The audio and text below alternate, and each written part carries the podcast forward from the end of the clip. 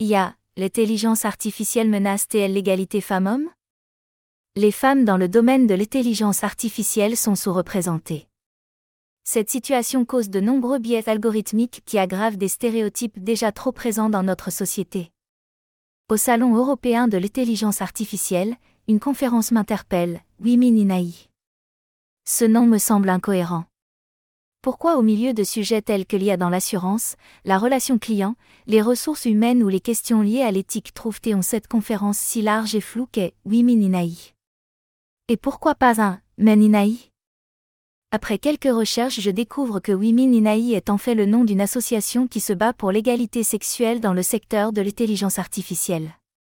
De là, je commence à réaliser toute l'importance de ce genre d'initiative. L'intelligence artificielle est-elle sexiste? La féminisation de l'IA.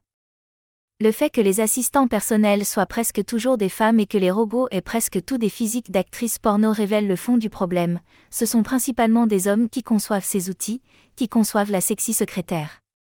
Sans parler des robots sexuels, on peut dans la vie de tous les jours se rendre facilement compte que l'IA est souvent utilisée sous les traits d'une femme. De Cortana à Alexa, les Voices Bots ont presque tous des voix de femmes. Si l'on se réfère à des technologies plus anciennes, les boîtes vocales sont elles aussi souvent féminines. Les robots ne sont pas en reste. Sophia, le robot humanoïde ayant obtenu la nationalité saoudienne en 2017, a même été modelé à partir de l'actrice Audrey Hepburn. Cela ne s'est pas fait sans raison. En effet, la personnalité féminine est perçue comme moins menaçante.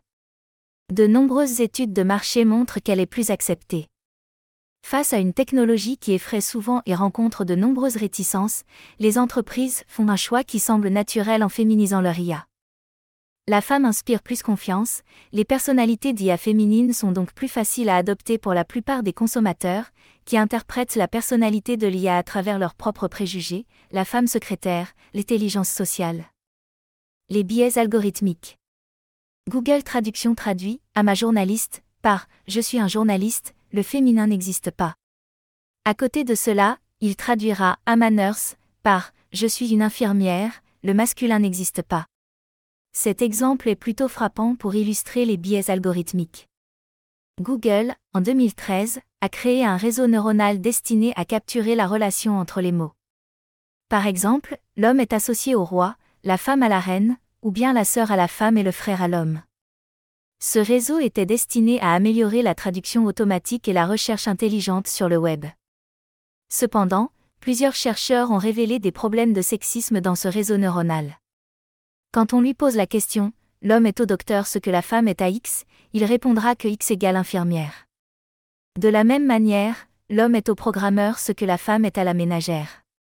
Cela pourra causer de nombreux problèmes par la suite. Si une entreprise cherche un programmeur sur Google, les CV d'hommes seront donc mis plus en avant que ceux des femmes. De la même façon, une IA dans l'entreprise va se nourrir des données historiques de cette dernière. Or, elles peuvent être discriminantes. Cela cause une reproduction des mauvaises anciennes pratiques. Si les données du monde réel sont sexistes, alors les algorithmes le seront également. Il ne faut pas penser que c'est l'IA en elle-même qui est sexiste dans ce cas, ni même le créateur de l'IA, mais ce sont les données avec lesquelles elle a été alimentée qui le sont. La base de données de ce réseau neuronal a été nourrie par les textes de Google Actualité. Cet exemple révèle que le machine learning a en effet beaucoup de potentiel, mais qu'il peut amplifier le sexisme si l'on traite les données sans garantir leur neutralité au préalable. Si les données du monde réel sont sexistes, alors les algorithmes le seront également. Si l'on ne fait pas attention, les algorithmes vont donc amplifier les biais de la société humaine. Concernant l'importance du contrôle de ces données, on peut aussi donner l'exemple de Norman, l'IA psychopathe. Nourri par le forum Reddit, où les internautes postent des vidéos et des photos de personnes trouvant la mort, cette IA associait alors tout à la mort violente. Cette expérience a justement été faite pour montrer le danger des biais algorithmiques. Le manque de femmes dans les métiers de l'IA. Lorsque Siri est née en 2011, elle était incapable de renseigner les utilisateurs sur la pilule du lendemain, elle ne comprenait pas la question. Cela était tout simplement causé par le fait que l'équipe de scientifiques qui ont développé Siri était entièrement composée d'hommes, qui n'y ont donc naturellement pas pensé. Pour limiter les biais algorithmiques de ce genre, il faut récupérer la donnée à la source, diversifier ces dernières et surtout diversifier les personnes qui travaillent sur l'intelligence artificielle. Cette diversité permettra la naissance de points de vue différents et souvent indispensables. Mais c'est un fait, les femmes sont peu nombreuses à travailler dans l'intelligence artificielle, et même plus largement en informatique. Pourtant, pendant la Seconde Guerre mondiale, les femmes étaient très présentes. De nombreuses femmes ont participé à des révolutions technologiques. Margaret Hamilton, qui a conçu notamment le système embarqué du programme Apollo, ou bien Rosalind Franklin, qui a participé à la découverte de l'ADN. Les tâches informatiques étant à la base considérées comme répétitives, les femmes y étaient majoritaires.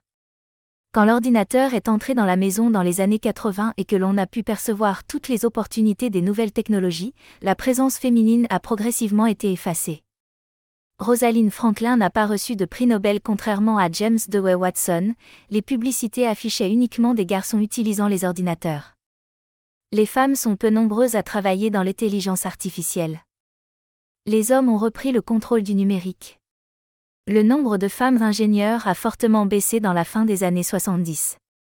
Aujourd'hui le manque de femmes dans les métiers de l'IA a une cause culturelle. Au collège, lycée, on va surtout proposer aux petits garçons d'apprendre à coder. Si une fille veut faire de même, elle va se retrouver dans un environnement très masculin. Pendant les études supérieures, elle sera donc désavantagée puisqu'elle n'aura pas eu les mêmes chances pendant son enfance. L'écriture du code doit être vue comme un langage. Ce langage détermine la façon d'aborder un sujet ou de traduire une problématique. S'il n'y a pas assez de femmes qui parlent ce langage, les risques de biais sexistes seront augmentés. Cette culture provoque une autocensure chez les femmes, qui ont des difficultés à se sentir légitimes dans certains domaines. Il est pourtant possible de faire changer les choses en agissant notamment sur trois piliers. La formation, il faut essayer de casser ces stéréotypes dès le plus jeune âge, promouvoir la diversité dans les études scientifiques. L'accès au financement, le plafond de verre doit être brisé et les femmes doivent s'habituer à demander plus.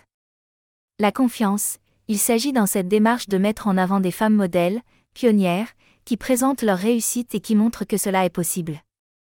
Les initiatives pour lutter pour l'égalité des sexes. Promouvoir la femme dans l'IA. Face à ces problèmes, de nombreuses initiatives ont été prises pour lutter pour l'égalité des sexes et donc promouvoir la femme dans l'intelligence artificielle. De nombreux livres peuvent être trouvés exposant plus en détail ce sujet, comme L'intelligence artificielle, Pas sans elle, d'Aude Bernem et Flora Vincent. Aude Bernem a créé Wax Science, qui vise à promouvoir la mixité dans les sciences. Il crée et diffuse des outils qui font prendre conscience aux personnes que la science est accessible, utile et pluridisciplinaire. C'est une plateforme permettant un accès à du contenu pertinent sur ces sujets, mais aussi une application qui permet de mesurer les ratios d'hommes et de femmes dans les secteurs scientifiques à tout stade de la carrière. À côté de cela, ils organisent aussi de nombreux événements comme des ateliers avec des enfants ou des expositions, visant à briser quelques stéréotypes concernant le milieu scientifique.